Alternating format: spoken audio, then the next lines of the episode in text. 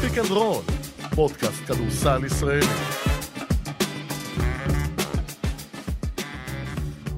ספיק אנד רול, מהדורת יום שני פרק, מספר לא חשוב, זה באמת, 152, ג'ובה. אני יודע, אבל זה לא חשוב, אתה לא יכול אוקיי, עכשיו... אה, סליחה. זה. שלום אלפרים, היי, ג'ובה. קודם כל התגעגעתי, כי ברגע שהתחלנו לדבר על פרק ולהקדים עם היום שתכננו וזה, אני מודה שהחיוך ישר עלה על שפתיי והייתי מבסוט. כן, כי הפרק היה מתוכן לרביעי, נכון, אבל הייתה...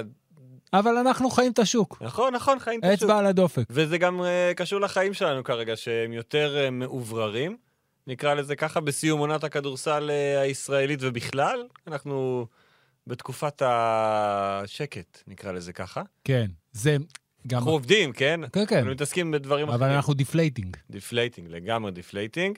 אבל השוק התחיל מוקדם, ככה שזה נותן לנו על מה לדבר. תראה, בוא נגיד שעד אתמול, אה, ו- ועניין זהבי, אז כאילו היינו, היינו על הסוס. ועכשיו אנחנו טיפה, אנחנו צריכים, ל- אנחנו צריכים משהו גדול כזה להחזיר את עצמנו. אני חושב שאנחנו בסדר, אין פה מה... מה הנה, יש הודעה מנס ציונה. הופה, אוקיי. אני ככה נעשה ברייקינג, בסדר? בשידור? ברייקינג ניוז, ואז נתחיל את ה... כי עוד לא התחלנו לא. אפילו. לא מעניין. כאילו, זה מעניין, זה ספונסר. אוקיי. ספונסר זה פחות חשוב. אז, קרדיט קלין מהשנה הבאה, בסדר? אוקיי, אני חושב ש... אה, עזבו את חיים מוטורס? אה, מה, זה בוא, משהו... בוא, ספונסר ראשי במקום חיים מוטורס? זה בוא, משהו בוא רציני. נלך על זה. הצטרפות. אה, אוקיי. זה היה מוזר באמת. טוב. אחד הדברים שאני חושב שאפשר, שני דברים שאפשר להגיד על שוק ההעברות, זה מ- מזה, אני לא יודע אם אנחנו יכולים לקרוא לזה שוק ההעברות, כי שחקנים שמים חוזה פשוט חותמים, אבל לגבי שוק השחקנים החופשיים במדינת ישראל. אחד, הוא התחיל השנה מוקדם, באופן יחסי. כי אם תיקח סתם איזה קיץ שאנחנו זוכרים, אתה זוכר את השנה שבר תימור סיכם במכבי ואז חזר לירושלים, אז כל האירוע הזה קרה סביב ליגת הקיץ שהייתה אמצע יולי וצפונה. איך שנגמרה פה העונה, כבר אז התחילו. אז נכון, זה יותר הקבוצות הגדולות, בעלות התקציב הגדול יותר, או הקהל הגדול יותר, כי הפועל תל אביב נכנסת לסיפור הזה בגלל תומר גינת. אז זה דבר ראשון. ודבר שני, ועל זה רציתי, לי- עם זה רציתי להתחיל איתך, זה שיש פקק. לאורך השנים, בשוק ההעברות הישראלי, הפקק, כמובן, מתחיל בקבוצות הגדולות, ואז הדומינו תמיד היה בעמדת הרכז. זאת אומרת, ברגע שיותם אלפרין היה מחליט שהוא נשאר בחו"ל בשנים האלה, ואז יוגב ומקל היו סוגרים את הקבוצה, כל שאר השחקנים היו מתחילים לחתום בקבוצות אחרות, והכל היה מתחיל להסתדר. והשנה הפקק הוא בעמדות הפורוורד. אז החסם הראשון של הפקק, לדעתי בחיים לא קראו לו ככה, זה תומר גינת. תומר גינת, ברגע ששחרר את החסימה, נותן לאבני הדומינו ליפול, בגלל זה גם רפי מנקו הלך, אח- הלך אה, במקומו למכבי תל אביב פחות או יותר, וטי.ג'י ליף שקרוב לשניהם, זה לא רשמי, אבל לפי כל הדיווחים, כולל עומרי מנהיים שלנו, זה עניין של ימים. וכרגע מי שמחזיק את השוק הישראלי מחוץ למכבי תל אביב הוא נמרוד לוי. שנמרוד לוי בעצם יכול להמשיך בגליל העליון, זאת אופציה, זאת אופציה גם לגיטימית מבחינתו. אה, הוא מח- מחפש חו"ל, זה מה שאנחנו מבינים שהוא רוצה לצאת לחו"ל. גם הוא אמר, הוא אמר, בטקס אה, מצטייני העונה עשינו איתו ראיון, הוא אמר, אני רוצה לשחק בחו"ל. אז יש לו עד אמצע יולי למצות את האופציה. נכון, 14 או 15. לא יודע את התאריך המדויק, איפשהו באמצע יולי, למצות את אופציית חו"ל.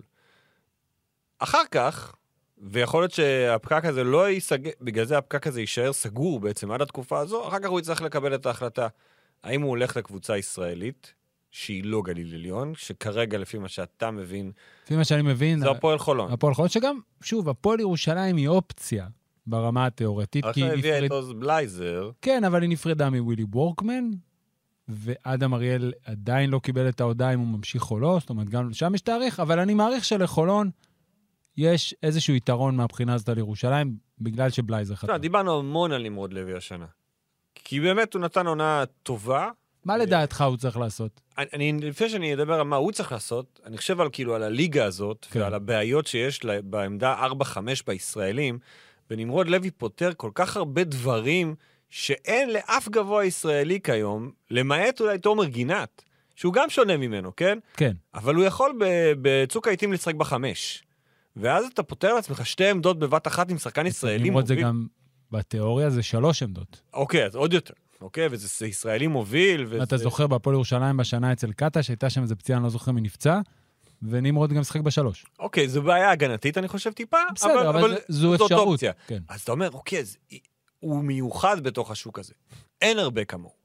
אז בגלל זה אני יכול להבין גם את ההתעניינות סביבו מעבר ל- למה ברור. שקורה בגליל העליון. עכשיו, זה גם מאוד משמעותי, כי כשאתה מחתים בקבוצה שלך שחקן כמו נמרוד לוי, אתה לא יכול להחתים זרים לפני שהחתמת כן. אותו. זאת אומרת, נמרוד לוי, כל קבוצה שהוא לא יגיע בארץ, לא משנה, גליל, נס ציונה, חולון או ירושלים, הוא יהיה שחקן חמישייה. בוא נשחק בנדמה לי, אם הוא הולך לחולון, אז האם מחזירים את קריש ג'ונסון לעמדה מספר 3?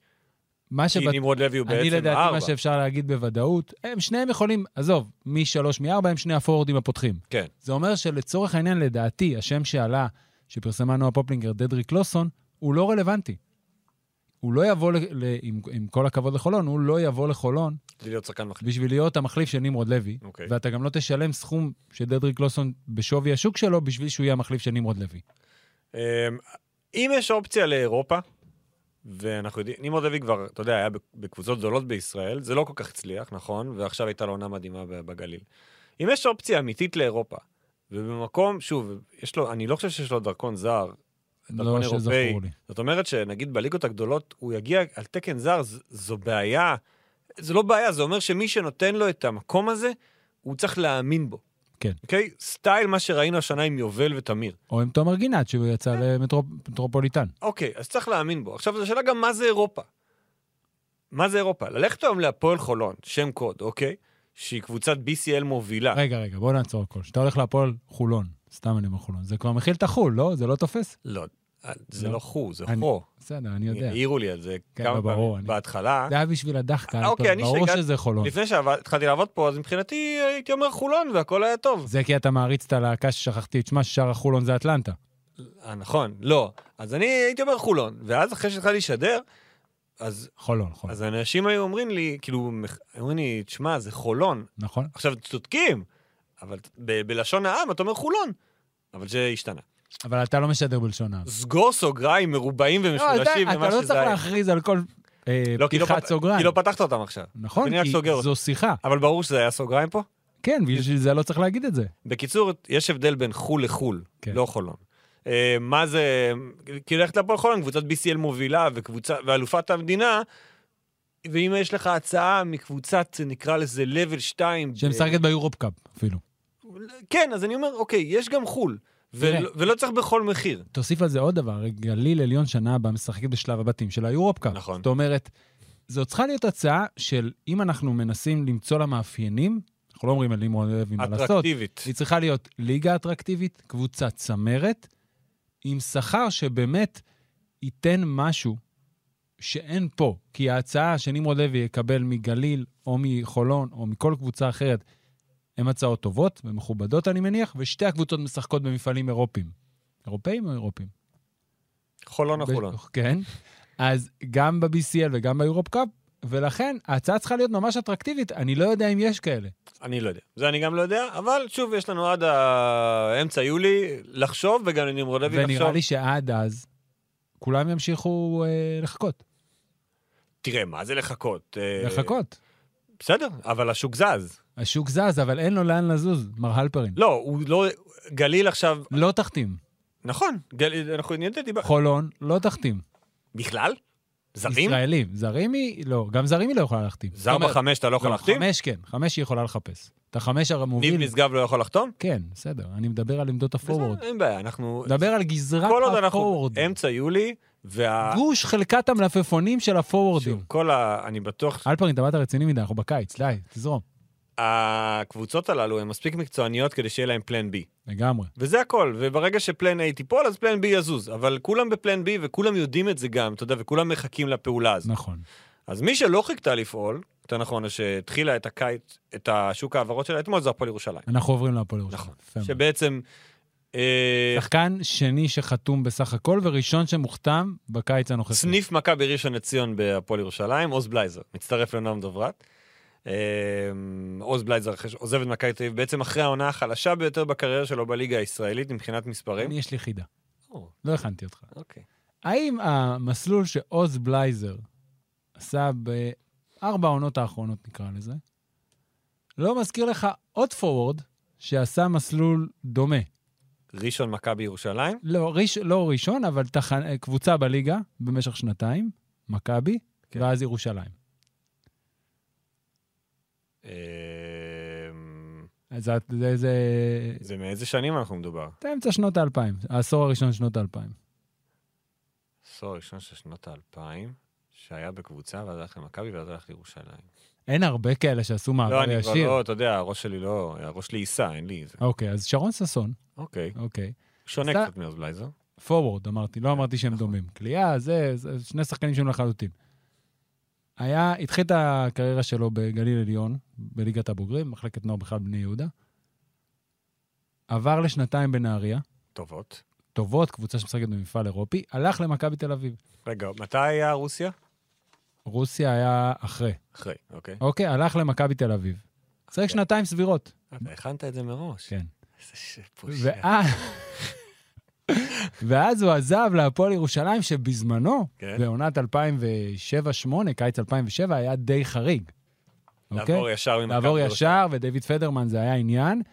ולמה זה צריך לעודד את ה- את הפועל ירושלים? אני תכף אגיד. עכשיו, הממוצעים של אה, שרון ששון ביורוליג היו 3.3 בתשע דקות ושתי שניות בממוצע.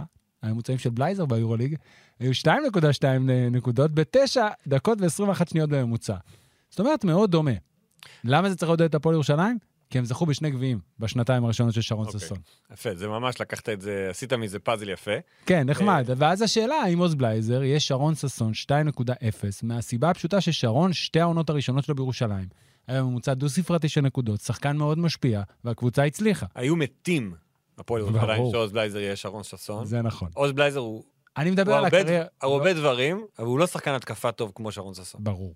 לא יציב בקליעה משלוש כמו שרון ששון, לא. והוא גם לא סטרץ' לא, פור, הוא יותר שלוש. אני לא משווה בכלל ביניהם ברמת הכדורסל, רק במסלול הקריירה והתפקיד. סבבה. אה, עוז בלייזר צריך עכשיו, כמו הרבה שחקנים אחרי תקופה במכבי תל אביב, צריך לשנות את הפאזה לגבי משהו ומישהו, כי הוא יגיע להפועל ירושלים כישראלי מוביל, והוא אבל- יקבל הרבה דקות. אבל אם אנחנו מחליקים את עניין אה, מכבי תל אביב, שמים בצד וחוזרים אחורה לקריירה של עוז בלייזר במכבי ראשון לציון ולפני- ולפני כן במכבי חיפה.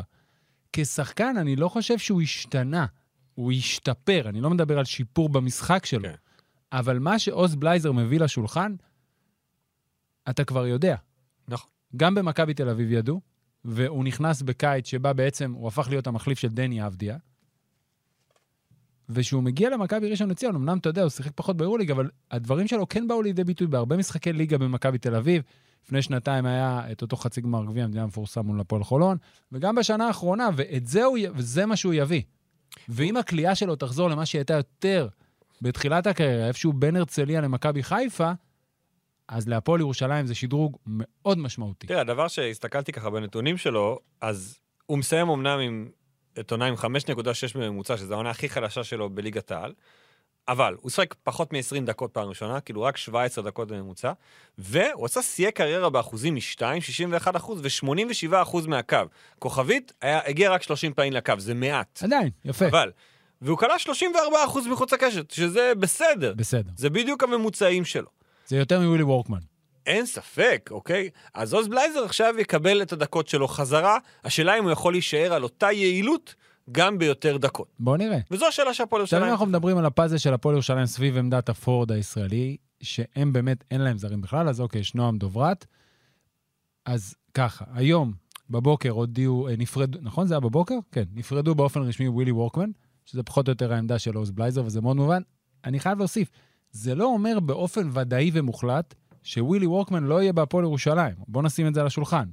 תסביר. הייתה, יש תאריך, שהיה תאריך אוקיי. מסוים, קבוצה צריכה להודיע לשחקן, אנחנו לא אם מממשים מממש את האופציה. במשכורת שווילי וורקמן הבנתי, הרוויח, אוקיי. הפועל ירושלים לא רוצה את ווילי סבבה, וורקמן. מקובל. בסדר? גם ב- במהלך המשא ומתן בין הפועל חון לרפי מנקו, אחת ההצעות, אני חושב שעלתה, אם הבנתי נכון, שעלתה לשולחן, זה לצאת, כן, שתי, שני הצדדים יוצאים, אוקיי. מעריכים את החוזה לארוך יותר, ומג... והסכום של- להרוויח פר עונה יהיה גדול יותר. זה כמו אופציית שחקן ב-NBA. אוקיי. אז יוצאים, יכולים עכשיו, אתה יודע, להתקדם בשוק, להגיד ווילי וורקמן הוא לא בזה, שני הצדדים ימצאו את עצמם בנקודת זמן מסוימת. חושבים שהם לא יכולים להגיע למשהו יותר טוב, או שזה כן מתאים להם, והמאמן רוצה, וזה יכול לקרות. סביר להניח, לא סביר להניח, בטוח זה יהיה פשוט בפחות כסף. עכשיו זה מביא, מביא אותנו לפורוורד השני בסגל, הפורוורד הישראלי, וזה לאדם אריאל. גם לאדם אריאל יש אופציה. אה, דעתי גם אמצע יולי, אין לי את התאריך המדויק. ניסיתי לבדוק, לא הגעתי למסקנות אה, חד משמעיות, אבל אמצע יולי. וגם שם הפועל ירושלים צריכה להחליט מה היא עושה. אני חושב שאם הבנתי נכון, האופציה היא שלה. ומה שעוד מעניין בגזרת הסגל הישראלי זה עמית גרשון. לעמית גרשון אין חוזה לעונה הבאה. הוא גם לא צריך להישאר שם. אני לא יודע. זו דעתי. אוקיי, אני מה? לא בטוח. עמית גרשון שחקן אה, טוב. אני חושב שהוא הלך... אני לא יודע אם הוא שחקן מספיק טוב להפועל ירושלים, בסדר? אני, אני נוטה להסכים איתך. אבל במבנה של הקבוצה של שנה שעברה, שאתה הגע, שהוא הגיע, בטח מהרגע שגם אה, נועם דוברת הצטרף, אז אתה לא יודע, אבל אם אתה מביא... אתה מחליט ב- ברמת בניית קבוצה, שעמית גרשון הוא השתיים המחליף שלך, אבל הוא לא. אוקיי? לא, אני... שוב, בוא נלך, אוקיי. נועם דוברת. ויש- רגע, אבל אל תשכח את צו וביקום, מי יש לך אופציה טובה יותר? לא, לא, אני אומר רגע, שנייה, אני מסתכל פה על ה- על הפועל ירושלים, אז יש נועם דוברת, ויש שני גארדים זרים, ויש אדם אריאל. ויש גם עוז בלייזר. אבל הוא לא בתפקיד של אדם אריאל. אבל זה- אדם אריאל- זה הטעות ש... אבל- אני, אני שוב, חוזר... אדם אריאל יכול לזוז לעמדה מספר 2. נכון, אבל זה לא קרה. זה לא קרה, אבל אני אומר, אם אני... ואם בוא נניח סתם... אה, אם אני עמית גרשון, אני אומר, תראה מה יש לי רגע, כבר על העמדות אתה האלה. צודק, אני- זה בדיוק מה שאמרנו הרי כל העונה. עכשיו אני סתם, to the sake of the argument, אומר לך שאין אדם אריאל. לא יודע שאין אדם אריאל. לצורך הדיון אוקיי. שאנחנו לפנינו, אין אדם אריאל. לא משנה. נועם דוברת ושני גארדים זרים. אם אני, אני חושב שמבחינת עמית גרשון, הוא צריך לחזור לשחק כדורסל במקום שמבטיח לו דקות, ויש מספיק מקומות כן, בליגת כן, העל, ברור. באמת שיש מספיק... אני, די, קבוצות. אני בטוח שאם עמית גרשון אה, והפועל ירושלים לא אופציה מבחינתו, הוא יהיה מלפפון מאוד לוהט בשוק של השנה. כן, אז אז שוב, הדברים האלה עוד, אני מניח, יזוזו בהמשך, שזה עוד, אתה יודע, הפועל ירושלים עכשיו מתחילה לעבוד. אני חושב שהפועל כן. ירושלים תהיה הקבוצה הפעילה הבאה. נכון. אחרי מכבי וחולון שכבר... זה כבר, זזות. זה בנוי, והפועל, עכשיו צריכה ירושלים לעבוד. אם ברמת הזרים ואם ברמת הישראלים, צריכה להראות, גם לקהל האוהדים שלה, ברמת המנויים, היא צריכה להראות להם מה לגמרי. היא עושה. כי כרגע, זה, אתה יודע, זה ממש ב- בחיתולים. אמ, דיברנו בשבוע שעבר על מנקו. אנחנו שנינו הסכמנו חד משמעית שהוא לא צריך לעזוב, ובגלל זה הוא עוזב את הפועל חולון והולך לחתום במכבי תל אביב. אה, זה עוד לא רשמי, אבל זה יקרה. אה, זה יוכרז לפי מה שמאנהם אה, כן. הם, עדכן הם פשוט, בשבוע. מח... הם פשוט אה, מצהירים אחד ביום, כי כן. הם, הם שומרים על ה... נכון. כי הם עושים עבודת יחסי ציבור טובה מאוד בעיניי, אבל זה כבר עניין אחר. אה, ועדיין, הפועל חולון השבוע בעצם, אם מסתכלים עליה, עושה את ההחתמה מבחינתה הכי חשובה, משאירה את ג'ו רגלנד. יש לה את סי.ג'יי הריס, יש לה את גריס ג'ונסון. כבר המשולש הזה הוא בסיס מעולה. אומר, אוקיי, הפועל חולון באה במצב טוב לעונה הבאה. ברמה, ברמת ליגה ישראלית יש פה שלושה שחקנים טופ. ופרדי, שחתם גם כן. וניב אמור לחתום, ניב משגב, ניב, זה, זה... בוא נגיד, זה פחות קרוב ממה שחשבתי. אוקיי. אז יש, אז אוקיי, אבל יש, יש אה, רצון, אני חושב, כן, יש משא ומתן. מצידה של הפועל חולון. כן, גם מצידו של משגב, אבל יש משא ומתן. אבל דיברנו מקודם על נמרוד לוי, זה בעצם, עוד פעם, הנעלם הזה, כי עזבו שני שחקנים ישראלים, אני חושב שהם ציפו לאחד. כן. לא ציפו שגם פניני וגם מנקו יעלו. נכון? ועכשיו הם צריכים למצוא את השחקן, אולי הזר, כי אם, עוד פעם, חוזרים לדיון נמרוד, אם מגיע נמרוד לוי, אז יכולים להביא זר בשלוש. ואם אין נמרוד לוי, אז אולי כן צריך להביא, הנה, זכות. יש לך כבר זר בשלוש, אתה לא תביא עוד זר בשלוש. ג'ונסון? כן. הוא משחק בארבע. הוא משחק ארבע השנה. אני לא חושב שיביאו עוד זר שהוא שלוש שיכול להיכנס לארבע. אז אולי שיש- שתיים שיכול לשחק בשלוש. אולי. למרות שיש כבר... אה, אבל אז זה די מייתר את פרדי, אני לא חושב. אני חושב אבל שעדיין אין, יש שני רק הזרים יהיו פרדי. גבוהים. יש רק פרדי. זה הישראלי היחיד בעמדות שתיים שלוש. אבל יש לך... לא, למה? יש לך את סי.ג'יי בשתיים. ישראלי. כן, א- אני... לא- אה, תראה, יש לך שלושה זרים, עוד זר חמש, בסדר? כן. אני עדיין חושב שהזר הנוסף, החמישי, יהיה ארבע שיכול לשחק חמש. הוא פשוט יהיה בסדר גודל יותר קטן מאשר סטארטינג פאוור פורד מתחיל כמו דדריק לוסון. אז כל עניין הפועל חולון, כמו, כמו שאמרנו בהתחלה, בהולד. הוא בהולד וייסגר לפי אה, החלטתו של נמרוד לוי, או החלטה של או הפועל החלטה של חולון, הפועל שהם, חולון להתקדם. כן, שהם ממשיכים הלאה. מה שמביא אותנו באופן טבעי למכבי תל אביב. אני רוצה שנייה שאלה. סטופ. לא, מכבי תל אביב. אוקיי, כן, כן. אוקיי, בסדר. האם אפשר לומר בוודאות שהשחקנים הישראלים הטובים ביותר כיום, חמישה מבין, בוא נגיד, שבעת המובילים, הם לא שחקני מכבי תל אביב? בכלל, כן. שחקני, נפ- כאילו כן, שחקני... ה- חמשת השחקנים הישראלים הטובים ביותר. לא פוטנציאל, לא עם עבר ומבוגרים. החמישה שאולי היום אפשר להגיד, עכשיו אני לא רוצה להגיד שהם החמישה, אז אני אומר חמישה מתוך שבעה. אז אני שם פה את השמות, בסדר? מי כן. שאתה, אני, לא, אולי אתה מתכוון אליהם. תמיר בלאט, נכון, ים הדר, נכון, אה, יובל זוסמן, נכון, תומר גינת נכון. ודני. ודני. אוקיי. לא אמרתי שזה אשמתה של מכבי תל אביב שהם לא שם. אני לא. אומר כעובדה, כן. וזה, וזו עובדה מאוד מוזרה, אבל היא, היא קו חוזר בשנים אבל האחרונות. שים לב שארבעה מתוך אותם חמישה שחקנים לא משחקים בישראל, נכון. ותומר גינת, אנחנו יודעים למה הוא בא להפועל תל אביב. בסופו של יום אבל, הסגל הישראלי של מכבי תל אביב, לא יהיה כזה הבדל גדול לא. בינו לבין סגל הישראלי, ש- לכשיהיה של הפועל חולון או של הפועל ירושלים, ובטח של הפועל תל אביב, שכבר יש לה שלושה שחקנים נבחרת בסגל. אין לה שוברי שוויון. אתה יודע מה? בוא נגיד יותר מזה. כן. נגיד שטי.ג'יי ליף אה, סוגר, ואנחנו לא ראינו אותו, אבל בוא נניח לצורך הדיון שהוא בין השישה המובילים. אני לא יודע, אני לא יכול להגיד. אני לא יודע, אני אומר נניח לצורך הדיון. סבבה. אף אחד מאיתנו לא ראה אותו בצורה רצינית, אבל אנחנו מכירים את הפוטנציאל של ליף. אוקיי. לא סתם הוא בחירת לוטרי. כן. בסדר? ועדיין, אם הסגל שלך הוא רומן סורקין, טי.ג'יי ליף, ג'ון די ברטולומיאו, יפתח זיו ורפי מנקו ופניני? ופניני, אני לא חושב שאתה יכול להגיד באופן חד משמעי שהוא יותר טוב מזה של הפועל תל אביב עם בר תימור, גיל בני, תומר גינת ועידן זלמנסון. אני חושב שהוא יותר טוב. אני חושב שיש להם חד יתרון... אני משמעית? אה. עשרה אנשים תעצור ברחוב ויגידו לך כן? חושב שכן. אוקיי. ברמת היתרון, אני חושב שיתרון איכותי יש להם, גם יתרון מספרי יש להם, כי הוא שישה ישראלים טובים, או נקרא לזה בכירים, לעומת ארבעה במקרה הזה. אוקיי, של כן, הפועל אני תל אביב. בכוונה הקצנתי, יכול להיות שזה לא... חד- הסגל של מכבי תל אביב יהיה, ישראלי יהיה יותר טוב. יותר טוב ממה? מכל סגל ישראלי בליגה, אבל למה? ככה, כי זאת למה? עובדה. כי בסוף יש להם את... כי אתה אומר, זה אוקיי, קם ונופל על טי.ג'יי ליף. כל ההנחה שלך הזאת קמה ונופלת על טי.ג'יי ליף. אבל גם אם אתה בא עם, אה, עם ג'ון די ועם רפי מנקו, ועם אה, יפתח זיו, ומה- יפתח זיו, אנחנו ראינו אותו בעונה האחרונה, הכל בסדר, אבל שוב, דברים השתנו. זה לא משנה את העובדה שבס- בסוף לאיזה שחקן בסגל הישראלי, רגע, אני נודניק, אוקיי. בסגל הישראלי של מכבי תל אביב, אתה יכול לתת את הכדור ושינצח את המשחק. לאיזה שחקן בליגה ישראלי אתה יכול לתת את הכדור ושינצח את המשחק? בכל הקבוצות. זאת אומרת, כמה רק גיא פעמים עשינו- פניני, רק גיא פניני. כמה פעמים עשינו את הדיון הזה, לא, אבל אני... והגעתי כבר למסקנה מקודם שזה מייקל לתומר בריסקר. גינת אתה יכול לתת את הכדור? אתה יכול. למייקל בריסקר אתה יכול לתת את הכדור, לבר תימור אתה יכול לתת את הכדור. כן, נו, אבל גם לג'ון די אתה יכול לתת את הכדור. מה? יכול, מה לעשות? האם זה- שימסור למישהו אחר, אתה יכול לתת לו את הכדור. אבל שוב, זה- גם אם טי.ג'יי ליף יבוא. אבל אין כאלה... טי.ג'יי ליף יכול להיות כזה. אני לא מכיר, אני לא יודע. איזה שחקן כדורסל הוא, אני אנחנו לא יודעים אני- כלום עליו. נכון, אתה הוא היה צודק. בחירת לוטרי ולא שיחק כמעט, עבר סק בסין, שזה כדורסל בסדר, אבל יקלע אחר. 43 נקודות בסין, ג'ון לא, די לא יקלע לא 43 אומר- נקודות בסין. אוקיי, אני יכול אני יכול לריב איתך על זה. בוא, לצערי, שידרתי תריב הרבה איתי. ליגה סינית, לצערך. אוקיי? לשמחתי, ו- ואני- שידרת הרבה לגבי אני יודע שזה לא, אין שם כדורסל. אני רק אומר שיש פה איזשהו קצה של תהליך שאפשר להגיד ש... עוד פעם, לא באשמת מכבי תל אביב. חמשת הישראלים הטובים ביותר, לא במכבי תל אביב. כן. נקודה. יש, אה, ר- רק זוסמן זה עניין של אה, איפה זה נפל כן, אצלה. עכשיו... כל יכול- השאר לא היו שחקנים שלה. נכון. כאילו עכשיו- דני ברור, אבל דני... כן, לא, עזב, דני אה, זה... כן. עכשיו, זה מאוד חשוב שהם באים לבנות את הקבוצה וסביב הזרים, כי בסוף, לא משנה כמה טובים הזרים של מכבי תל אביב, אנחנו מיד נגיע אליהם. כן. רק חמישה נרשמים בליגה, מר הלפרין. נכון. פרופסור הלפרין, סליחה. בליגה יהיה להם קשה. או מה, או, מה בא להגיד? מה בא להגיד? איזה משפט... מה עקום, בא לומר? איזה עברית נורא. מה בא אני- לומר, אני רוצה ג'ובה? להגיד? שהישראלים חשובים פה, ואם אין לך ישראלי שאתה יכול לתת לו את הכדור שינצח משחק, אתה בבעיה. אבל אתה לא נותן לישראלים כדור לנצח משחק שיש לך את איקס לורנזו בראון, אוקיי? יהיה לורנזו בראון, יהיה דרן היליארד, הם יקבלו את הכדור, גם אם יהיה לך ישראלים אולי יותר טובים. גם אם דני כן. בוא אבדיה היה נגיד שם. שזאת תהיה העונה עם הכי הרבה דילמות למכבי תל אביב. איזה זרים מתלבשים בליגה?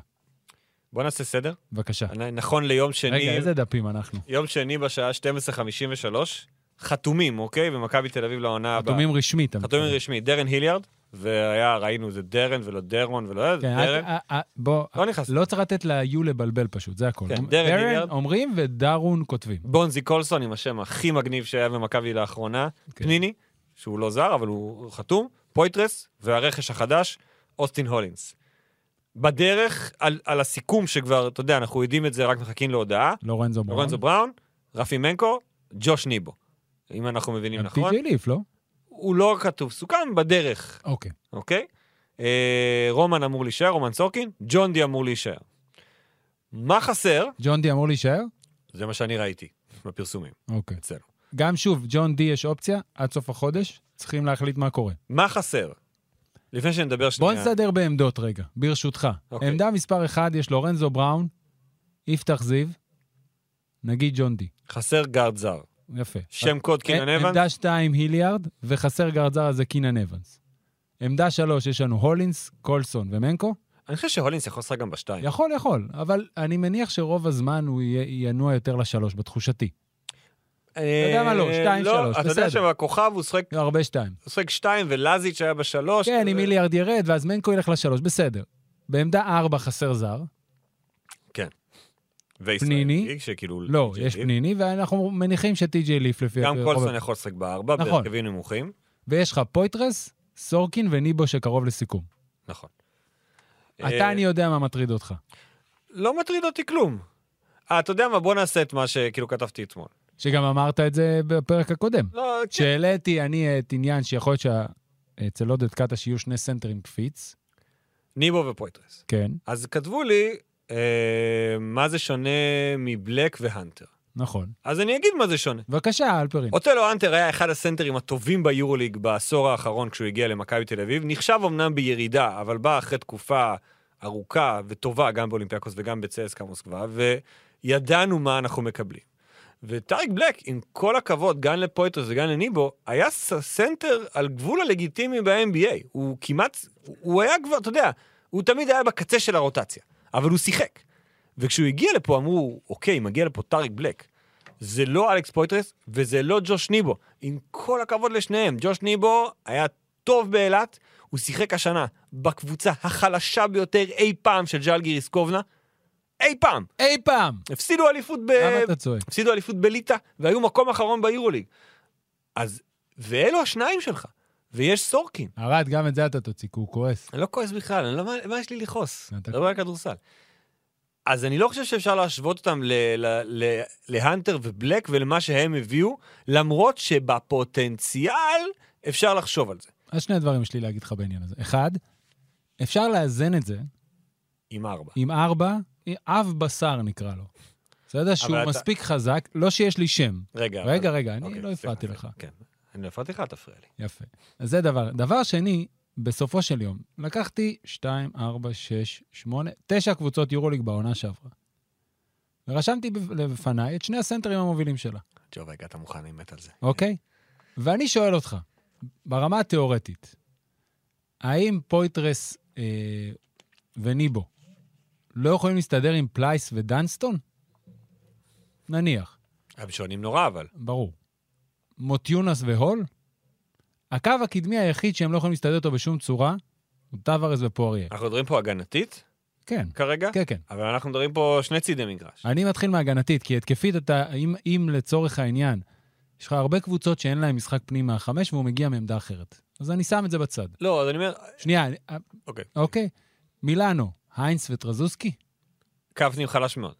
צ- אה, אה, צסקה, מילוטינו ובולומבוי, מילוטינוב קשה. אוקיי, בסדר, אז יש לנו שתי קבוצות. ברצלונה, דייוויס ושנלי? ברור. לא, מה, הם לא יכולים להסתדר עם דייוויס? אז, אבל אתה, מד- אני לא יכול לדבר רק הגנה, אי אפשר לדבר על זה. לא, לא, רגע, רגע. אתה מצליח- אבל זה אבל- הצד הקשה יותר, אלפרין. התקפה, יש כל כך הרבה דרכים להתגבר על הדבר אבל הזה. כל השמות האלה שאתה כן. מזכיר פה, לק- תסתכל על הצמדים הללו, בכל אחד מהם יש איזושהי אופציה התקפית אחרת. אחרת. זה אתה צודק. ופה אין את זה. זו הבחירה. אני, אני, אני לא עכשיו בא להגיד שזו הבחירה הכי טובה שאפשר. לאורך השנים שאתה מסתכל על קבוצות מנצחות, אתה מבין שיש להם את שתי האפשרויות. שחקן גדול, עם גב לסל, לא גב לסל, לא משנה מה שיש אגב, לו. מה, מה שיכול לפתור את הבעיה הזו, או נקרא לזה, להפוך את זה לבעיה פחות גדולה, זה עם רומן סורקין, שאני חושב שב... לא, לא. למה שלא יחזור לקלוע משלוש? אה, אתה- סליחה. לא, אני- הלכתי לכיוון אני אחר. רוצה שיחזור למה שבעצם אה, אמרו בסדר. שהוא צריך להיות, אבל בשנתיים בוא האחרונות... נקווה. הוא לא זורק שלשות, הוא לא קולע. בשורה התחתונה, לפחות התקפי, אתה יודע, בוא נחזור לצד שאתה מתכוון אליו. הגנתית, אתה מסכים איתי שאפשר להסתדר? אמ, חוץ מאשר עם מילוטינוב ועם אה, השני גבוהים של ריאל? ת- תהיה- תהיה בעיה עם סנטרים גבוהים. בסדר, אבל כמה יש פה בסופו של יום? אנחנו לא יודעים מה יהיה בסוף, ב- בעונה הזו.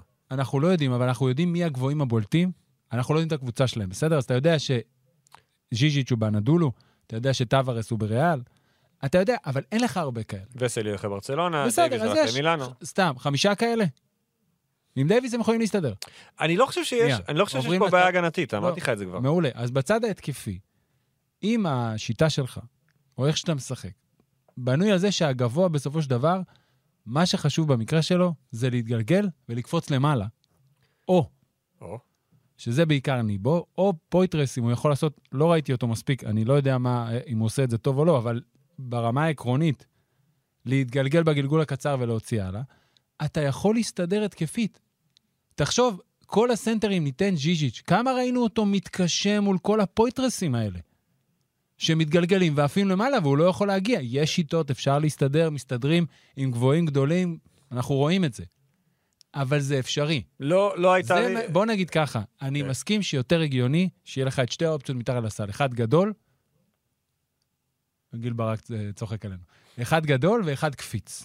אבל אני חושב שבוא נגיד, בניגוד לגארדים, שאפשר להגיע לחסרונות שלהם תכף, אפשר להסתדר עם השניים האלה, אם זה מה שהמערכת והמאמן, ואין עוזר עדיין, נכון? אז בואו נניח את זה למאמן, אם זה מה שהם מאמינים שיעבוד. תראה, אני גם די... אני... זו בחירה... כן. ברור לי סבירה. שמכבי תל אביב יודעת את מה שאנחנו אומרים עכשיו. אין ספק. זה לא סוד לאף אחד, לא, לא. ויש את, אה, נקרא לזה, את אה, השוק. מה שיש בשוק. זו, זה מהלך מפתיע, אני מודה שהופתעתי ממנו, ואני, ו, אבל הוא יותר אה, הגיוני, ואפשר להתמודד עם החיסרון הזה.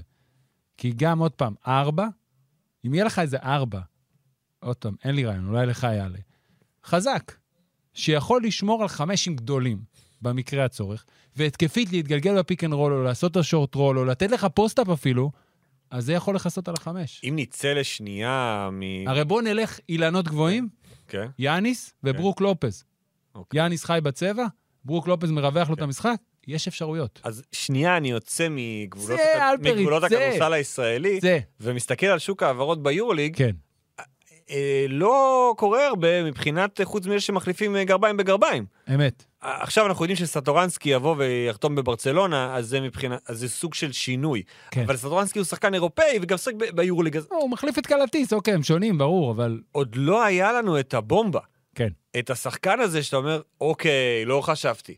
לא ציפיתי לראות אותו פה. אתה חושב שיהיה? אז אני לא יודע.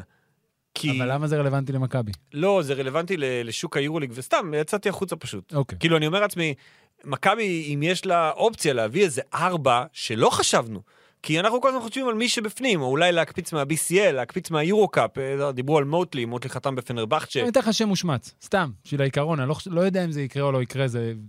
היו פעמים שחשבו שכן, חשבו שלא. נגיד שדרגן בנדר הוא הארבע שלך. כן. אני לא חושב שצריך, אבל נגיד.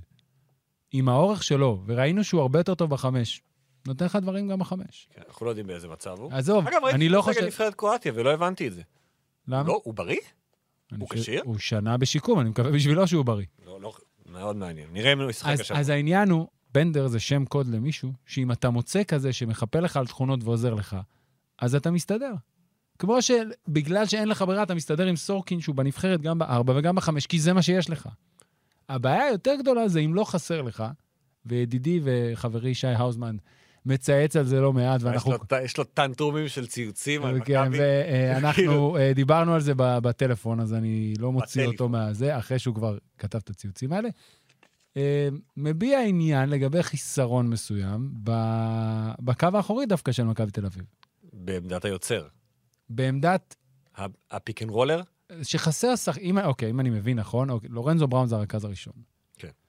מי הרכז השני? אם קינן אבנס הוא הרכז השני, אז בעצם אין לך אף קומבו נטו. זאת אומרת, בעמדה משת... מספר 2 אתה עם היליארד, הולינס, ג'ון די. אולי זה מספיק. גם פה אפשר להסתדר. אבל אני לא, אני... אני... אה, זה חיסרון, למשל, בגדול, יותר משמעותי מאשר החסרונות שאתה מציין בבניית הקו הקדמי, ששוב, עדיין לא הושלם. אה, יש פה עניין עם מכבי תל אביב, וה- וה- ובאופן כללי, לעומת מה שכאילו הציגו למה שהם מקבלים, מקבלים פה הרבה שחקני יורוליג מאוד מאוד נחמדים, בוא נדבר על השחקנים שמגיעים. מוכחים. כן. מוכרחים שהם גם, ב...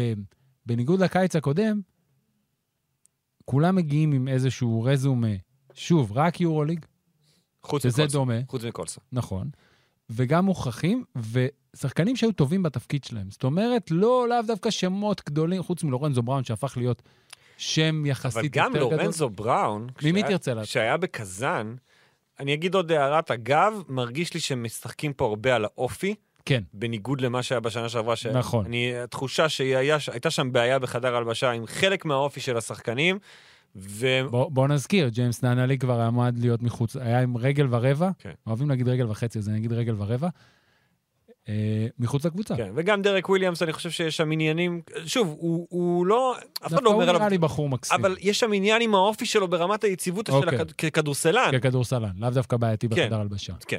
כן, אמ, כן, אלפרין. כן, אז- בוא נתחיל מלורנזו אז בראון. נגיד לורנזו בראון, שנתן את העונה... הוא, הוא עשה ups and downs, הוא היה בכוכב, הוא בא מה-NBA, הוא היה רכז שני ב-NBA. איפה הוא נולד? אני, הכי הצחיק אותי. בבית לחם. בית לחם זה לא, זה- היליארד, זה היליארד, הצחיק כן. אותי כל כך, צחקתי בבית, נולד בבית לחם זה בפנסילבניה, איפה לורנזו בראון נולד? ברוזוול, ג'ורג'יה, רוזוול, ג'ורג'יה? כן. רוזוול זה לא המקום עם העב"מים? כן. או. אז לורנזו בראון, אז היה בכוכב. נכון, עונת הרוקי שלו באירופה הייתה Mm-hmm. היה בכוכב. בסדר גמור, ואז הלך לפנר, עשה את קפיצת המדרגה, וזה לא עבד, לאו דווקא באשמתו, הייתה שם התפרקות מוחלטת של הקבוצה הזאת אה, תחת אוברדוביץ'. והיה לה אבל סל ניצחון גדול מול הכוכב האדום. לא, שוב, אנחנו יודעים מה הוא, יודעים מי הוא. ואז הגיע לקזאן, כשהתחושה הייתה שאוקיי, מפה זה דאון היל. כי הוא לא הצליח, ואז הוא הולך לקבוצה, אבל משהו התחבר בקזאן לפני ההשעיה של הרוסיות, כן. והייתה שם עונה באמת מדהימה, שהוא הפך להיות האחד, אחד, כן. מנהל משחק. ג'ו רגלן. שמסביבו המון כישרון, גרסה צעירה וגבוהה יותר של ג'ו רגלן. כן. אבל המון כישרון היה מסביבו. כן, כן. טון הכישרון. ואם זה איזה הקנן, ואם זה, מר... ואם זה זוניה, ומשהו ב... בשלישייה הזו היה... נוצר איזשהו קליק, והקבוצה הזאת עפה למעלה. אני לא יודע מה... אעשה- מזכיר את מלקול- מסלול למלקולם דילייני וקזאן, של- אה, קובאן, סליחה, של אה, ברצוקס. ב-2016 מה, אה, זה היה? הקבוצה הגדולה שהגיעה כן. לפנפור? כן. רנדולף, סינגלטון, ברוקוף, Mm. ברוקוף, דילייני ו... מי היה נראה שם? לי עוד אמריקאי אחד. מי היה שם בשתיים? מי היה שם בשלוש או בשתיים? או ברוקוף. דילייני היה באחד. אז מי היה שם? חסר לנו עוד אחד. היה להם חמישייה נהדרת. כן. אמ, אני חושב, שוב, אני לא יודע את זה, כי אנחנו צריכים לראות איך מכבי, כאילו, דרון היל- דרן היליארד שנייה, ואז... הוא אחלה. כן, לורנזו בראון, סטטיסטיקה בעונה האחרונה ביורוליג, 9.5 נקודות, 2.2 ריבאונדים. רגע, אני מקווה, כן. שלושה וחצי אסיסטים בעונה. עכשיו, של... מעל 35% מהמהלכים שלו הסתיימו אחרי פיק אנד רול שלו, 1.11 בממוצע לפוזיישן, וקצת פחות מ-20% היו בידודים, 0.95 לפוזיישן, שזה סביר, אחד זה תמיד יותר טוב, ואנחנו זוכרים סלי ניצחון, שזה כבר טוב. שחקן שאתה זוכר בקריירת היורוליג שלי, שלו הוא שלוש עונות ביורוליג, אתה כבר זוכר ברזומה שלו שני סלי ניצחון, זה מצוין. לא, הוא ה-go to guy. והוא באמת מ- מזכיר מהבחינה הזאת, אה, תראה, ג'ו רגלנד אמר בכתבה בחמישיות, וגם יצא לדבר איתו שהיינו בבלבאו, על השינוי שהוא עבר משחקן שהוא סקורר, לשחקן שהמטרה שלו להפעיל את הקבוצה, וזה בדיוק מה שאתה רואה על לורנזו בראון, שהוא נהיה יותר ויותר מתמקצע בפלור, אם אפשר להגיד דבר כזה, כן. פלור ג'נרל יותר טוב, שגם מנצח את המשחק בלהפעיל את כולם, אבל יכול לקלוע את זה בעצמו, וזה שהוא גבוה, גארד גבוה זה תמיד טוב. אני אוהב את לורנזו בראון, גם אני. שחקן מצוין כן, בעיניי. עכשיו היליארד? מב- מבית לחם? לא. היליארד דיברנו כבר, שבוע שעבר לדעתי. כן? היחיד שלא דיברנו עליו זה הולינס, הולינס, בבקשה. למעשה. קולסון, דיברנו? אני חושב שדיברנו, זה היה כזה כבר על הסף. או- קולסון לא בטוח. אני לא יודע אם כבר... אוסטין הולינס הוא חבר שלנו כי אה, קפלן אוהב אותו. למה? למה? כי הוא היה השחקן הראשון שעשה עליו שישה צעדים. נכון. הלאה. כי הוא נולד בצ'נדלר אריזונה, איפה שנולד שון מייקלס. ואנחנו גילינו אותו ברסטה פכטה, כן. או וכטה, או איך שאומרים זה את זה. התחיל כבכתה, ואז מישהו אמר פה שזה פכטה. פכתה וזה יעבוד. רסטה פכטה. הקבוצה הגדולה, הקבוצה. שהגיע לחצי גמר נגד בייר מינכן, נכון. שהייתה עולה חדשה. שלקחה את טי.ג'יי בריי, ואז לא קרה איתו כלום. כן, נפצע, נפצע ופרש. ולא חזר, פרש. פרש. כן. אה, אז בעונה ההיא, בפכטה, הוא היה... הוא עשה 17 נקודות בממוצע למשחק בבונדסליגה, והיה נכון. שח... וזכה בתחרות ההטבעות באולסטאר הוא באותה לא היה שנה. ברמה מאוד מאוד גבוהה באותה עונה. ואז הלך לזנית. אה, שוב, הוא היה גם בפינלנד לפני כן, כן, עשה את ה... עשה עשה דרך... מסלול יפה עשה דרך לאמריקאי. הכלכלה להגיע, יש לו כמובן רזומה משפחתי, הבן של אלון זה הולינג. גדול. אני, אני מודה שעד העונה שעברה לא ידעתי את זה. כן. לא יודע איך, התפספ- התפספס.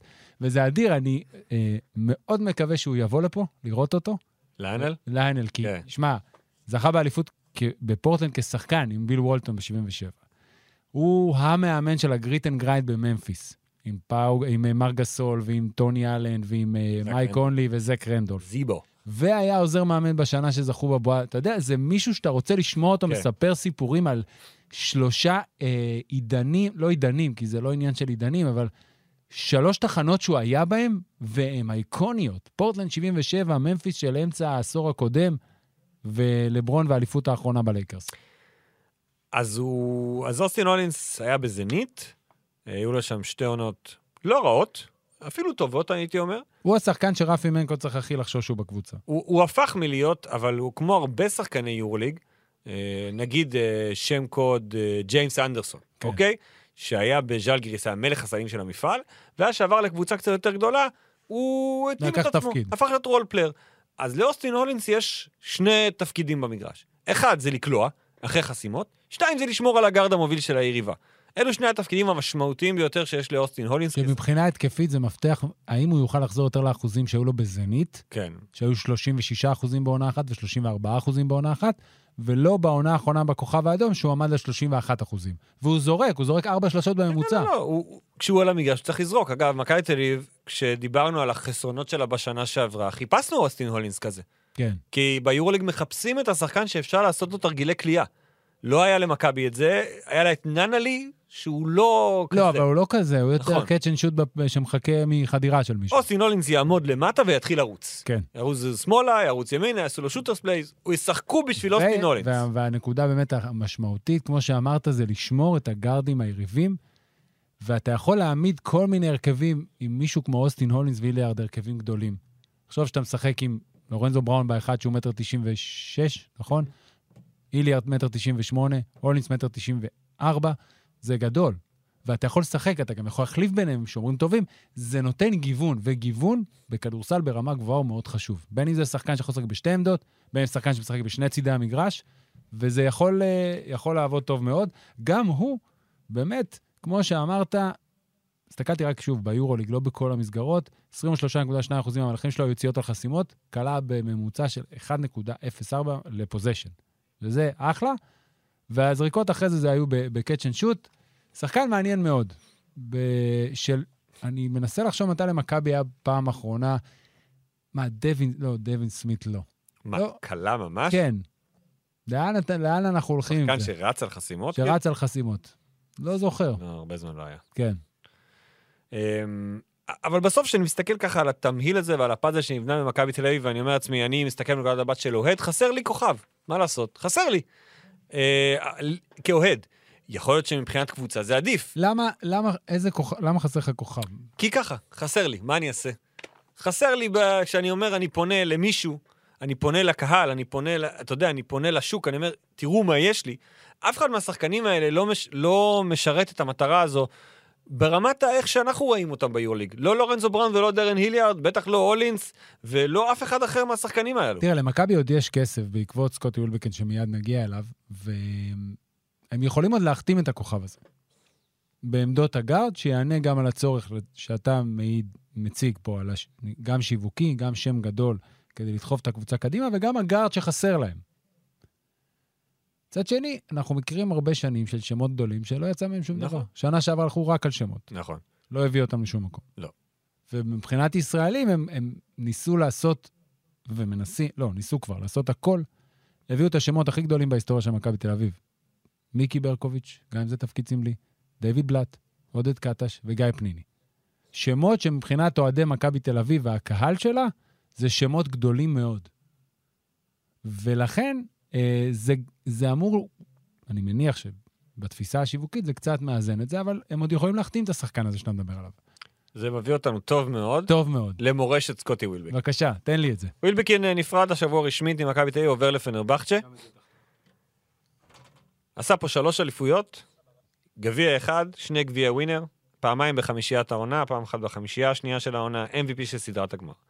קראתי בדף של הרלב וייסברג על המיקום שלו בקלעי כל הזמנים באירופה, של מכבי תל אביב. מקום שביעי, אם הוא היה נותן עוד עונה זה גם היה מקום רביעי. מקום שביעי. לפניו, מיקי, ג'אמצ'י, מגי, אולסי פרי, סילבר, אנטוני פארקר, מתחתיו, דרק שרפ, וויצ'יץ', דווין סמית. טוב, כוכבית, בוא נשים בצד. כמות המשחקים שסקוטי ווילבקין שיחק בארבע עונות האלה משתווה לאולי עשר עונות. אין לי שום בעיה, זה לא, זה לא מה אוקיי. שאני מסתכל עליו בכלל, לא, לא אכפת לי מהנקודה. רק נתתי.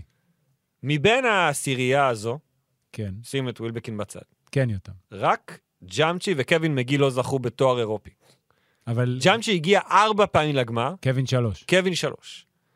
כמה פעמים סקוטי ווילבקין היה בגמר היורוליג? כמה פעמים היה בפלייאוף?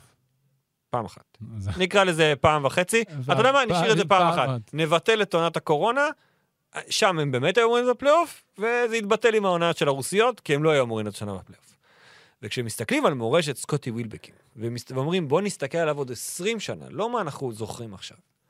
ואתה משווה אותו לעשרה שמות אי אפשר, הללו. אבל אי אפשר. אתה לא יכול להשוות שחקן שלא זכה בשום תואר אירופי לשחקנים שזכו. זה תמיד, תמיד. אין לא בעיה, יהיה באותה זה. אבל מהבחינה הוא- הזאת זה כמו NBA, אם אין לך את הטבעות. אבל... אז- יכול לקלוע כמה אז שאתה הוא רוצה. ייח- הוא ייחשב רק כ- כשחקן מאוד מוכשר, כסקורר. תראה, הוא ייחשב כזר גדול, כי בסופו של דבר הוא היה הזר המוביל פה במשך ארבע עונות. הוא נשאר פה ארבע עונות, שזה בתקופה ששחקנים לא נשארים, והוא יהיה זר גדול, אבל הוא אף פעם לא יהיה, לצורך הדיון, בטופ 10, כי אין לו את התארים בשביל להשתוות לגדולים באמת, זה הכל. הרבה, כת- כל מיני אנשים כתבו, אחרי שהוא עזב, כתבו שהוא, שהוא דיוויד אנקרם. ואני מוריד את זה, לא, זה לא, לא, לא, לא, קרוב בכלל. דיוויד אנקרם היה בעונה הכי גרועה של מכבי, הוא לא, אתה יודע. הוא לא דיוויד אנקרם, כמו שבגדול, אם ניקח עונה אחת, הוא לא טייריס רייס, בסדר? טייריס רייס נתן פה עונה גדולה והיא הייתה עונה אחת. אבל הוא הוא יזכר, זכה. אני חושב שטייריס רייס בדברי הימים ייזכר יותר מסקוטי לא, וודבקין. לא מסכים איתך. לא חושב? לא, אני חושב הוא שהעניין נתן של... להם אליפות אירופה. ארבע, בסדר, אבל ארבע, בראי ההיסטוריה, בסוף זה עונה אחת שהבליחה. וכשאתה מסתכל על זה, אני, אתה יודע, אני חושב, שהיה פה ארבע עונות, היה בין השחקנים הטובים ביורוליג. אחרי שנים שמכבי לא החזיקה פה שחקן שהוא מהטובים במפעל, ואי אפשר להגיד שלא. בשנתיים הראשונות, כל סקר GM, כל סקר אוהדים, כל מספר, הראו שסקוטי ווילבקין הוא בין שלושת ארבעת הגארדים הטובים ביורוליג. ו- וכשאתה מסת- תסתכל בעוד 15 שנה, אני חושב שיהיה לזה משקל. כי שחקן שהיה פה 3-4 שנים, נראה לי שייזכר יותר מאשר הבלחה אחת, גם אם הוא זכה בגביע אירופה. בכל מקרה, הוא לא ייכנס כאחד הגדולים ביותר אי כי פעם הוא לא זכה, שדרכו מה במכבי תל אביב, למרות שהוא כן יישאר לדעתי ברשימת הקלעים הזו תקופה. נכון? כי כמו שאמרת, אין הרבה תראה. שחקנים שמשחקים הרבה זמן. הוא כן ייזכר מהגדולים, אבל לא יהיה בטופ, הוא לא יהיה פארקר, הוא לא יהיה שרס, והוא לא יהיה הפמן. שרס לא ברשימה של העשירייה, אבל הוא זכור. לא, אתה מסתכל כאן על, ה, על הנקודות עכשיו. כן. אני כן. מדבר באופן כללי, בסדר? כי הם זכו, הם גם היו הרבה זמן. זאת אומרת, אנטוני פארקר בשתי קדנציות, שרס היה שנתיים, אתה מבין? וויצ'יץ' היה מלא. יש לזה משקל, אז אם אתה גם נמצא הרבה זמן, עכשיו תשאל אותי, מי יזכרו בעוד 20 שנה גדול יותר, מגי או ווילבקין? אני חושב שזה תלוי גיל. ש... אה, תלוי כן. גיל, כי מבחינת הישגים, אז אוקיי, מגי אומנם הגיע לשלושה גמרים. אבל עוד אבל זה 20 עידן שנה אחר. הרבה אנשים לא יזכרו את קווין מגי. בדיוק, וזה... כי מי שראה אותו לא, לא כבר, אתה יודע. אז בגלל זה זה יהיה עניין של גיל. אבל הוא כן יהיה מהזרים הגדולים בהיסטוריה של מכבי תל אביב. הוא נכנס לך לטופ 10 של הזרים בהיסטוריה של מכבי תל אביב בעיניך? אני לא יודע, אני צריך לחשוב על זה. אני לא בטוח. יש לך עד הפרק הבא. אמרתי מהזרים הגדולים, לא אמרתי שהוא בטופ 10. אני חושב שזה דיון... אה, בואו נחשוב, בואו נרשום מהר, אמ- סתם. לא, לא, לא, אל תעשה ככה, אל תעשה ככה. פארקר, לא טוב, לא טוב מהראש. שרס. לא טוב ברור מהראש. שלא, ניקולה. הפמן. אוקיי, אולסי פרי, אנחנו שמים אותו על איזה תק... אה, זר. זר, אוקיי. אז רגע, מגי. סגרתי פה. פרי, מגי, את אה, ארל. דווין סמית. רגע, ארל. דווין דווין סמית. סמית בעיניי פחות גדול מאשר אה, סקוטי וילבקין. מה, איך? דעתי. א', הוא מקום עשירי בקלעים וזכה בתואר. בסדר, אבל תראה, שום דבר הוא לא הוא שחקן פחות פרמטר טוב אחד. מסקוטי ווילבקין, אבל גם זה אתה, והוא אף אבל פעם לא הוא- היה הוא הכוכב. זר יותר חשוב בהיסטוריה של מכבי תל אביב מסקוטי. אבל אף פעם, אוקיי, בסדר, אז יש לנו, נגיד, אני איתך, דווין, בסדר? שניים, ארבע, שישה, שבעה, יש פה כבר שמונה. זאת אומרת, יש פה נשארו- עוד- יש עוד המון לדעתי. ברור שיש עוד המון, אבל כ- נתת שמונה, יש פה עוד שני מקומות. אני מניח שבדירוג כזה או אחר, אם אתה מסתכל, הוא, הוא כן יהיה, כי אתה תגיד, אוקיי, כל כך הרבה נקודות וכל כך הרבה הופעות וארבע שנים. בסון? לא יודע, היה רולפלר. בסדר, בסטון, יאללה. לא יודע, הכנסתי- סתם, אני- הכנסתי גם ברור בסטון. שהוא לא שחקן טוב כמו מקדונלד. סקוטי ווילבקין. בסדר? אז עקרונית, סגרת את העשירייה. אבל אני לא יודע אם דווין סמית נכנס לפני סקוטי וילבקין. לא יודע. בסדר. אבל אני, ברור לי למה הוא עוזב. לא, הוא אה, טוב מאוד שהוא עוזב. לא, לא, מיצוי הדדי. הולך גם לקבוצה שהכי מתאימה לו. נשאר באותם צבעים? משחק כמתאזרח בטורקיה, פנטסטי מבחינת פנרבחצ'ה ואיטודיס, באמת, זה... לא, בוא, בוא, בגדול, נתחיל. טוב לשני הצדדים. כן. אין אה, אין ספק. צריך להתחיל מחדש. ווילבקין זו ההתחלה האמיתית מחדש, ברגע שהם משחררים אותו, זו באמת קבוצה חדשה, כי היא הייתה קבוצה בצלמו, לטוב ולרע בשנים הללו, ובוא נראה איך עכשיו בוא נעשה הפעלה. כן, הבענו את דעתנו פה. אוקיי. ערד יחתוך את זה וזה יעלה ברשתות הקטע הזה שבו השמצת את סקוט... סתם. שבו דנו בנושא הזה, ובבקשה, אנחנו מוזמ... אה, נשמח לשמוע את הדעה של המאזין. אנחנו עכשיו באתר ערוץ הספורט, אז חלק רואים אותנו, ומי שיאזין אחר כך, והצופים, והגולשים, והכול, והעוקבים, נראה לי שכיסיתי את כולם, ו... ובכיף, בואו נראה מה הכיוון. כן. אוקיי. עכשיו נלך לנושא האהוב עליך. נושא אחד לסיום, בגלל- בגלל שג'ובה ממש ביקש, ש- גליל, לא, עזוב את גליל, יאללה, התקדמנו, התקדמת. נבחרת. נבחרת ישראל. כן, יש לנו נבחרת עכשיו- ישראל ביום חמישי השבוע תפתח אה, חלון נוסף, שהוא יהיה האחרון שלה בשלב הראשון של מוקדמות אליפות העולם 2023. משחק חוץ בפולין, יום חמישי הקרוב, יום ראשון שלאחר מכן, משחק בית מול אסטוניה. ניצחון אחד מבטיח לנו את העלייה אה, לשלב הבא, שהחלון הבא הוא באוגוסט, ממש חמישה ימים לפני היורו בסקט. כן. ונסעו, נוסעים לפולין, נוסעים. 14 שחקנים. שזה לא היה חיתוכים הפעם. לא בעצם היה. כל החיתוכים היו עניינים אה, בריאותיים, אה, בית- ב- ביטוחיים, ובאמת הגיעו עם 14 שחקנים. בוא ניתן אותם. תן, יש לי אותם. בבקשה, אז תן אתה. אוקיי. אני עושה לפי עמדות, כמו שאתה אוהב. יאללה. מקל, בלאט, מדר, זיו, תימור וג'ון די, זה בגארדים, מנקו, זוסמן, פניני ובלייזר, אה, נמרוד לוי, גינת, סורקין וזלמנסון בעמדות הפנים. יפה. חסרים פה כמה שחקנים, אני חושב שמבחינת מה שהתרגלנו לראות בנבחרת, ג'יי כהן לא כאן, כן. זה משמעותי, ידענו את זה כבר עוד לפני בכלל גם ההתאספות. דני, דני לא כאן. מטעמי אה, ביטוח. הקבוצה, הביטוח, לא הסכימו לשחרר אותו, למרות כי- שלוקה משחק בחלון, לא? כי הקבוצה צריכה לשחרר אותו. יש הרבה שחקני NBA שמשחקים בחלון. כי הקבוצה מה? הקבוצה צריכה לשחרר אותו. אה, אוקיי. גם לאורי מרקנן, לדוגמה, משחק. אתמול קיבל את המסמכים. הבנתי. הקבוצה חייבת לאשר, אה. גם והקבוצה... בוש- קמפסו משחק. ווושינגטון אמרו, אנחנו לא מוכנים, אנחנו אוקיי. רוצים אותו שימשיך את התוכנית שלו, הבנתי. ואז ביורובסקט הוא יכול, אבל לא ביוני. בסדר. ובחלון של אוגוסט הוא יהיה. כן, לקראת אה, סוף אה, בסוף אוגוסט. 25 ו-28 באוגוסט. אז 14 שחקנים נוסעים ו-12 יירשמו. אנחנו זיהינו ש... שתי לג... אה, ד- דילמות, נקרא לזה אחת. הגארד החמישי, הגארד הנוסף. שזה יהיה בין... כן, אנחנו מע- מעריכים, או לא יודעים, שזה יהיה בין יפתח זיו לברטימור. כן. נכון, זאת ההערכה. יש לך מקל, בלאט ומדר שהם השלישייה המובילה. אם ג'ונדי שהוא המתאזרח לא יביאו אותו ולא ירשמו אותו, זו, זו לא אופציה. ובין, וג, וגם זה הגיוני שירשמו אותו, כי אתה יודע, הוא נותן לדברים אחרים. אה, ובין יפתח ל- לבר, לפי סיום העונה, ברור שזה ברטימור. נכון, אבל קודם כל תראה, הקבוצות, הקבוצות, הנבחרת התאמנה, זה אחד. שתיים, הפולין שפוגשים, שזה המשחק הקשה יותר בין השניים, היא לא אותה פולין שאנחנו ניצחנו פה. יש סלוטר, סלוטר, יש פוניטקה? פוניטקה ו... אה, אה, סוקורובסקי, כן, מיכאי, מיכאי. מיכאו, מיכאו. מיכאו. אז היא קבוצה יותר טובה, ו- וגודס יצטרך להבין מה הוא צריך יותר. האם זה את הלחץ בהגנה שיפתח זיו יכול לתת לו, ה- והאתלטיות וזה, האם הוא צריך יותר את הקבלת החלטות של בר תימור? כי אחד הדברים שהיו פחות טובים בחלון הקודם, בהפסד לגרמניה, לא באשמת בר תימור, בר תימור נתן משחקים טובים, זה עיבודים משמעותיים בדקות האחרונות, גם בהפסד הבית וגם בהפסד החוץ. בהפסד החוץ זה יותר כאב, כי באמת נתנו שם מחצית מצוינת עם תמיר בלאט ובר תימור טוב ותומר גינת, היה אחלה. וזה, ואני מניח שפה ת, גודס יבין במצ'אפ הספציפי מול הפולנים, מי עדיף לו. כי נכון שאת העונה סיים בכושר בר תימור הרבה יותר טוב. עבר זמן מאז. אבל זה כבר לא רלוונטי. כן. בסדר? זה... הקבוצה, אה, הנבחרת מתאמנת כבר משבוע שעבר, אימוני רשות היו כבר מלפני שבועיים, ו- ואנחנו אה, ננסה, לה, אה, גודס ינסה להבין. אני חושב שכל החלטה שלו היא תהיה הגיונית. בתחושה שלי,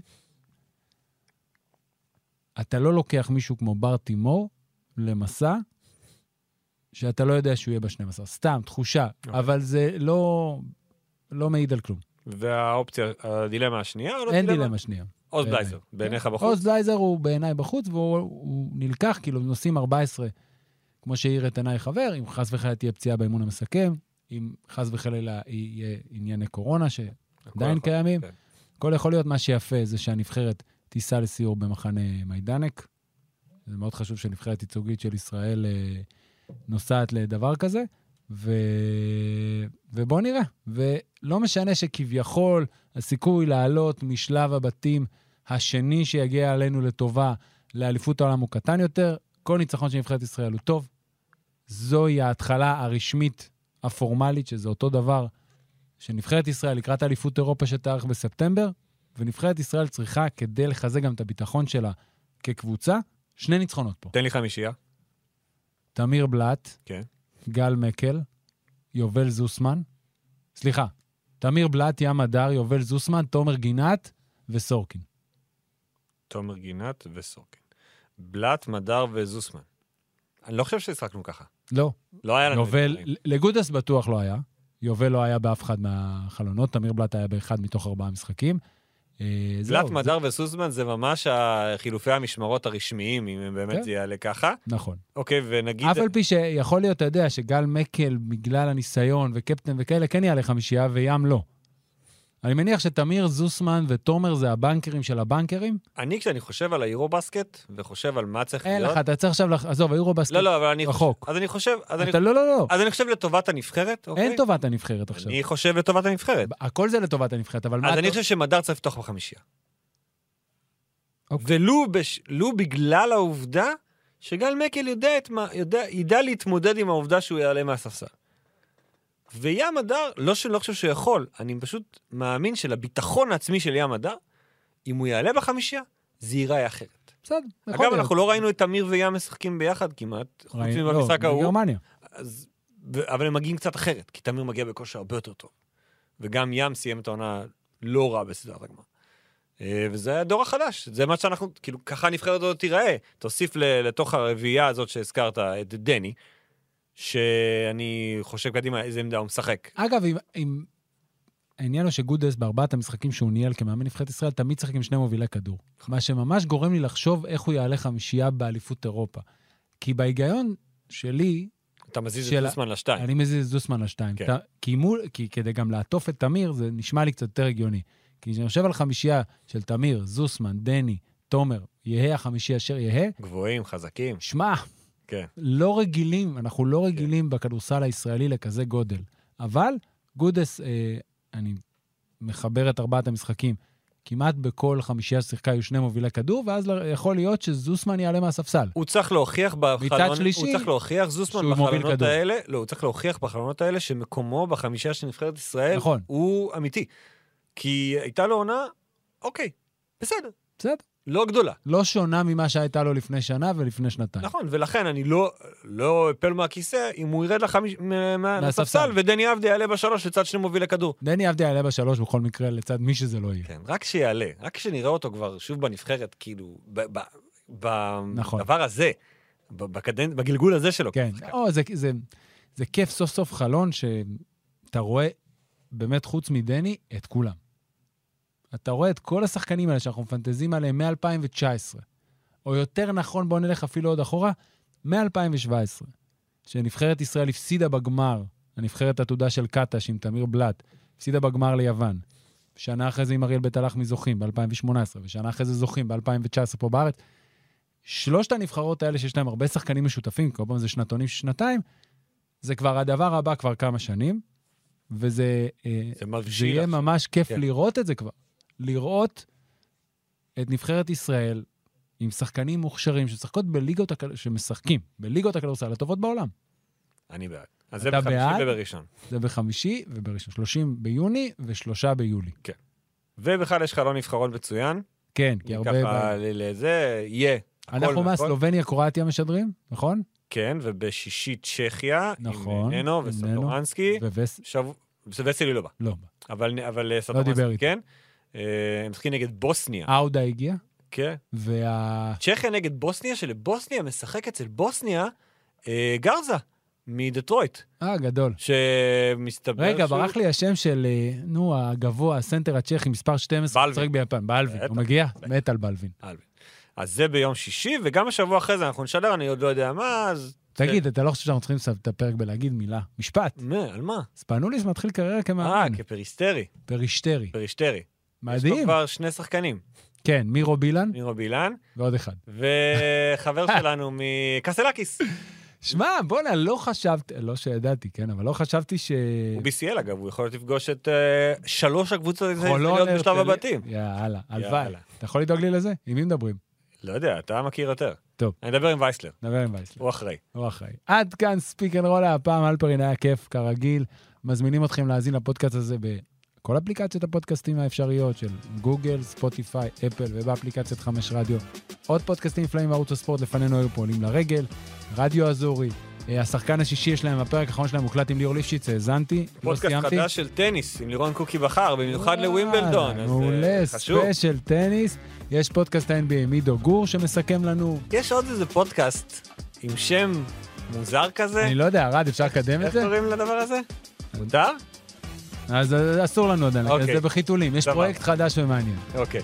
וטוב, המשך אה, קיץ נעים, שבוע טוב, ואנחנו מכינים עוד ועוד דברים. יאללה, ביי. יאללה.